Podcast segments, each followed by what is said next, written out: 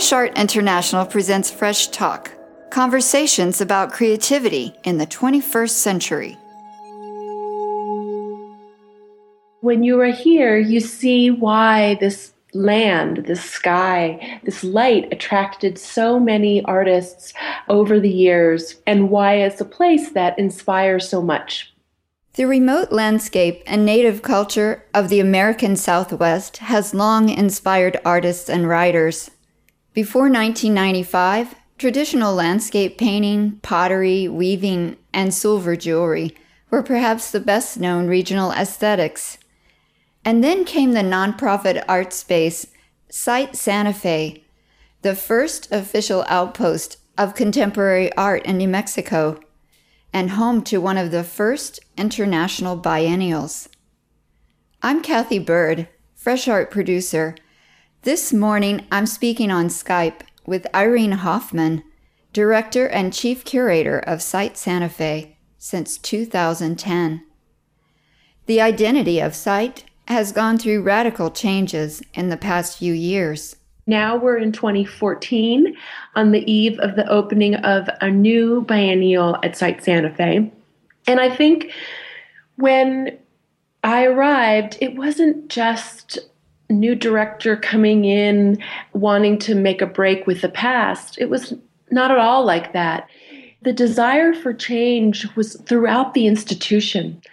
And as we pretty quickly learned as we started to expand our conversations to colleagues nationally and internationally, we were not at all the only ones that were rethinking the biennial model. And so the sort of restlessness, I think, or the dissatisfaction that was expressed to me about Site's biennial and what ought to be done in the future, I think was something that is shared by many institutions that have been making biennials as long as Site has.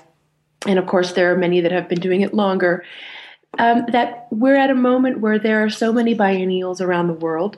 When Site first launched a biennial in Santa Fe, the International Biennial here was the only one in the United States at the time. And of course, one of only just a handful that were being presented internationally. And of course, now the numbers of biennials are staggering, they're everywhere. And the, the very meaning of what a biennial is is sort of different depending on where you are and, and also who is the organizing body. Is it a contemporary art institution like Site Santa Fe? Is it a city that's hoping to perhaps redefine its image, bring tourism. Uh, there's so many reasons why biennials have been cropping up all over the world.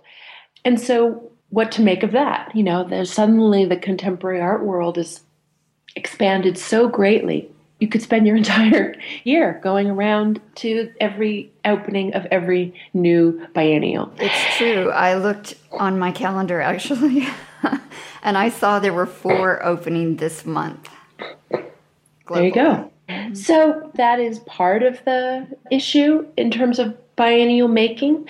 But the other is that even in this vast, vast sea of biennials that now exist, there still, for quite a long period, were only a handful of curators that were making the circuit Mm-hmm. And they were going around the world and presenting their biennials in different cities. You had and, two there, right? Robert Storr and Rosa Martinez. Well, Francesco Bonami Francesco was here. Bon- right. Yeah, of course. And for them, this is where their biennial making career started. And from here, they went on to Venice and, of course, many other great, great biennials. And for all of us, whether it's Site Santa Fe, whether it's Venice, having these extraordinary curators come to our cities and present these exhibitions, of course, served us really well. They were really important and vital for all of our institutions. But I think now at a, we're at a point where, you know, having a, a broader pool of curators that have a voice in this biennial making process and a broader group of artists. The way biennials are typically organized is not always sensitive to the community I think that what we really started seeing is a small group of artists, a, a, kind of biennial art that was emerging, and a kind of response to a festival kind of nature of biennials that was producing, in so many cases, artwork that attempted to respond to a place without really understanding that place. And we've all seen works like this where an artist comes to a place and is inspired by the history, the architecture, the landscape, whatever it is, but often without a whole lot of research or a whole lot of time. The projects can become very surface, and even worse, in the case of Site Santa Fe, projects can really offend the communities here that are often invited in by an artist into the process of making work. But it's just too complex. It's more complex than that. Several key questions led to the reimagined biennial at site. What happens when a biennial actually can be more meaningful for the place, for the community that's there, and that it's not just for the art world that shows up for the opening, that there's actually continuity between biennials, ideas kind of carry forward. And then what happens if artists who come here who are inspired by the place want to make work that deals with the history let's say of Santa Fe, history of this land when it was Mexico, the history of this place in terms of the land use or all the various cultures that all come together here in Santa Fe. These aren't easy kind of projects to navigate if an artist is just dropping in a few times during the process of creating an exhibition. So, what happens if we have an infrastructure at site that allows artists to spend deep time here? And what happens if we allow structure for curators to spend greater time here? Within the structure of Sightlines, the idea as we move forward is that we ask the curators to spend as much time here as is possible. It's already quite a different structure to have the curators really um, almost in residence at site. And the same goes for the artists. I like that, that concept, curators in residence. Well, it, it is rarely asked of biennial curators to move to the place during the planning. And whenever and however possible, we want to create a, a, support and infrastructure to allow for curators to spend that kind of time here. Because with this first sightlines iteration we we already see. It's just incredible to have them here and what it kind of means to have the team together in the place where this exhibition is being staged. And i'm sure that has an effect on their obviously their relationships with the artists doing on-site projects and the community. Definitely. Um, and so for artists it's, it's the same thing. You know if someone is, has expressed interest in doing a, a project that is engaging this place, there is now a greater infrastructure that we've developed at site to allow for longer term engagement. In fact, one of the artists in this exhibition, his project is in unsettled landscapes, but it is a project that will continue after our exhibition because it's really ambitious it is one that engages the, the history of Santa Fe when this was part of Mexico. And so he's been doing research in the archives in Santa Fe, but also in Mexico City, and is developing a project that will take the form of a performance at our opening. This is Pablo Helguera. This is a performance that I think has the capacity to expand and grow over the next several years. And so perhaps maybe in 2016, another component of this performance is in the next Sightlines show, and perhaps even in 2018, we see an even more ambitious component. Pablo Helguera's 2012 performance at site reveals his long term relationship with the institution. His is just one of the territories explored in Sightlines.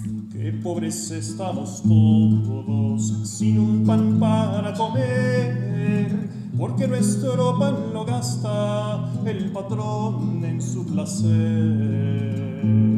Mientras él tiene de vestidos y palacios y dinero. Nosotros vivimos desnudos y vivimos en chiquero. In this biennial, artists of different generations reveal a range of perspectives on unsettled landscapes. You'll see emerging artists in this exhibition. You will see very accomplished, very important artists from parts of the Western Hemisphere that we as as curators don't often visit. They're incredibly prominent in their own countries, but we don't know their work here. At the same time, there are also more historic works in this Sightlines exhibition. So we look back to, uh, in some cases, early conceptual art in in the United States in a few cases, and look at what was going on in Argentina or in Brazil. It's a real range of perspectives, real range of sort of points in an artist's career, and all works that we chose very specifically for this particular theme that looks at landscape, looks at territory and trade. Three notions, three ideas that link us all in the Americas. Back in the day, when there was no money, people used to barter. For this biennial, Jason Middlebrook created a general store that brings back the practice of trading. When we think about the history of the Americas, we think about different economies, different kinds of exchange over borders, exchange with different countries. So there's lots of territory that this sort of thematic of trade could possibly express. And for Jason, it's actually looking back at a time when there was a completely different kind of economic system that was based on barter. So he is creating a pretty extraordinary uh, installation in a shipping container. This shipping container has been completely transformed inside and out to look like a general store. So it looks like you're walking into sort of a movie set of an old Western. It's really amazing wood floors, walls, counters. And so the general store, of course, in a place like um, Santa Fe and so many other early cities in the West, was the place where you could buy everything. Everything that's in the store is available for visitors to buy, but only through barter. So it suddenly sets up a relationship with the clerk and the viewer in a negotiation over value. Visitors should come prepared to barter then. They should come prepared to barter, but it's not just finding, you know, like a rubber band in your pocket and trying to make the case that this is really um, uh, has some very special provenance, and therefore you should hand over this amazing birdhouse that you want to buy. Instead, you're going to have to make your own birdhouse. I imagine even within a month, most of the the original merchandise in the store will turn over. And I bet the local population will take full advantage of their proximity. I hope so. Mm. Andrea Bowers is a defender of territories. For her project, she literally runs across the wild land of Utah that was saved by activist Tim DeChristopher.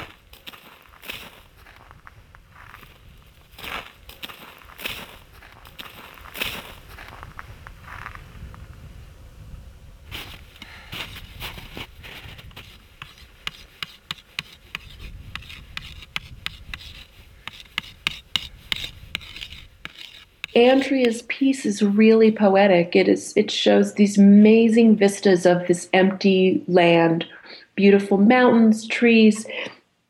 She shot most of this film in spots where it's full of snow and you just see these beautiful views and then you see a figure running towards the camera and it's her.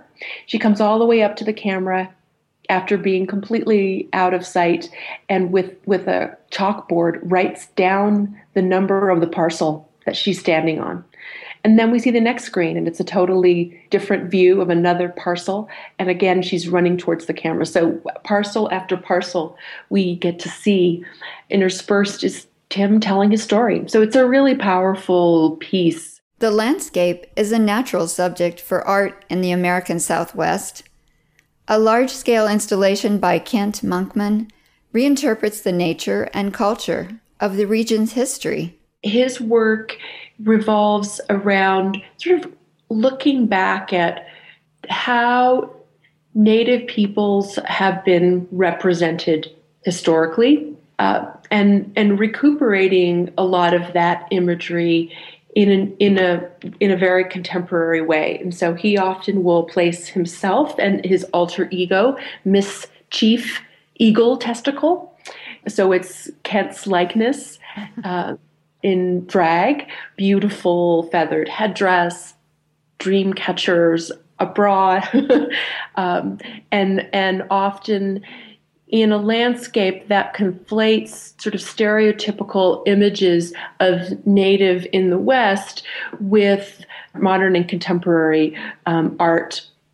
So the diorama is pretty dramatic. It's a it's a very large canvas. So it's look you know it's almost like you're walking into yes a natural history museum where there would be sort of taxidermied animals, depictions of native people, and this painted backdrop of the landscape. So all of those components um, come into play in in a new piece that will be in our exhibition.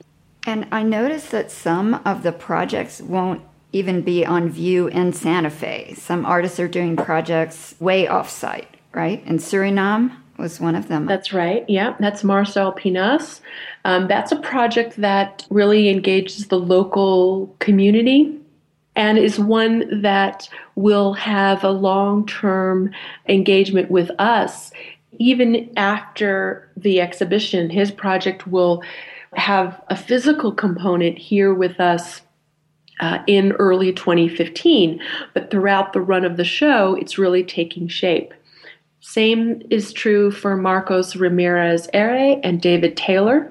Their project launches at our opening they are traveling the original border between the US and Mexico and placing obelisks, sort of this monument, not dissimilar to uh, a series of monuments that mark the current Mexico US border. Uh, so they have purchased a van, they've been fabricating these monuments and they are tr- going to be traveling throughout the West and making stops in cities all over and reminding us of what the time that this land was was Mexico. Liz Cohen's project reinvents the iconic El Camino. She will be represented by her very long term project called Trabantimino and it is a, a car she has modified, an East German Trabant that she has modified through hydraulics. The car extends to the exact dimensions of an El Camino.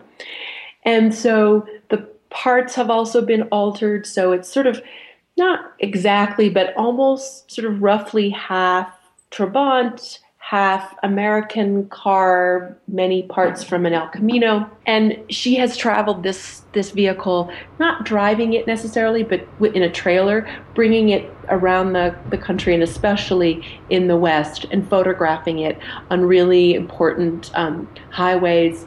And last summer, in fact, brought it to a number of lowrider competitions one of them was just an hour from here, Espanola, New Mexico, where her car won uh, a prize in the extreme body modification category.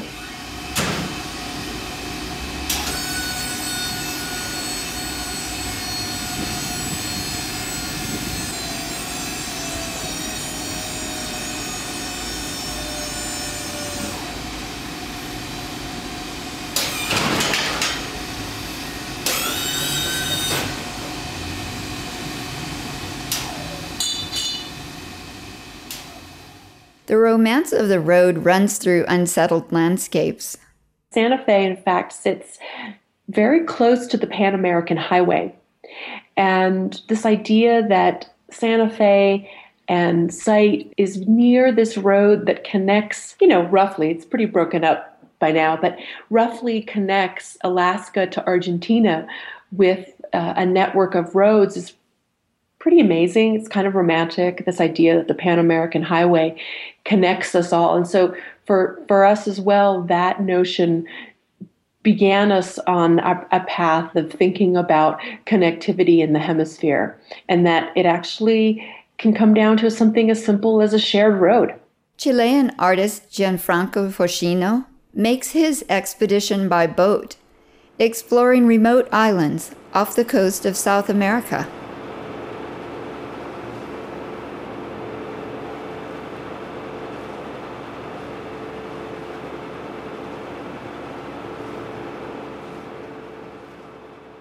He took a boat and traveled among all of these amazing islands that are at the very uh, sort of end of the continent in Patagonia. And it used to be inhabited. The native people who had lived there were exterminated. They traveled from island to island with canoes and it is now completely uninhabited and quite beautiful. The footage that I've seen already of the piece, it's very quiet, beautiful sun, beautiful ocean, beautiful, lush, green, tree filled little islands, bigger islands. So, No Man's Land is the name of this piece, which, you know, it feels like the end of the world. What do you hope is the legacy of Sightlines? Well, I think with Sightlines, we have created a structure and began on a course with this first exhibition to really present an exhibition that has many perspectives that aren't often shown in exhibitions in the United States. So many of the artists in this exhibition find themselves only known to us when they're presented in a, an exhibition that is, you know, art from the Caribbean or Native American art or you know art from Argentina or or even even the much broader Latin American art. And and while those kinds of structures for exhibitions certainly help frame our understanding of, of a context for an artist, this exhibition breaks away all of that and presents artists from all of these regions um, and, and perspectives, but presents them all on equal footing and gives us a chance to really look at a lot of work that we are we are not seeing. And over time, I think we have created a structure and a network throughout the Americas that really allows Sites New, Sightlines Biennial Series to really present something fresh and something really new to the field and to audiences. You've been listening to Fresh Talk with Irene Hoffman. Learn more about Irene Hoffman and Site Santa Fe's new biennial exhibition series on freshartinternational.com. Let's continue our conversation on Facebook and Twitter, where you'll find us at FreshArtINTL. In upcoming Fresh Talk, you can follow our tour of three international biennials in North America this year. Stay tuned for conversations we'll capture in Santa Fe, Montreal, and New Orleans. More from Tim DeChristopher. I'm Tim DeChristopher. I'm 28 years old and I'm a climate activist. The BLM oil and gas auction was announced in November of 2008 and it included huge areas of, of eastern Utah right on the borders of Canyonlands and Arches National Park. And it was pretty clear that, that not much thought had gone into it. They were just trying to get as much into the hands of the oil companies before Bush left office as possible. They didn't do an adequate environmental impact statement. They uh, shortcutted a lot of the public comment and blocked public comment. And most importantly, there was just no acknowledgement that this was going to have a major impact on our climate. So all that to me kind of made this a, a really outrageous thing that was going on and convinced me that it was something that that we couldn't accept, that we had to do something about. And there were some folks having a, a protest outside while the auction was going on. And I went down there for the protest, but at the same time realized that the protest wasn't actually going to do anything. It wasn't enough just to hold a sign on the sidewalk that uh, we had to make a, a, stronger statement. And so I decided I was going to go inside. And, and in, instead of the security dragging me out, they said, hi, are you here for the auction? And I said, well, yes, I am. And they said, would you like to be a bidder? And I said, well, yes, I would. And, and at that point, I still had no idea what I was going to do.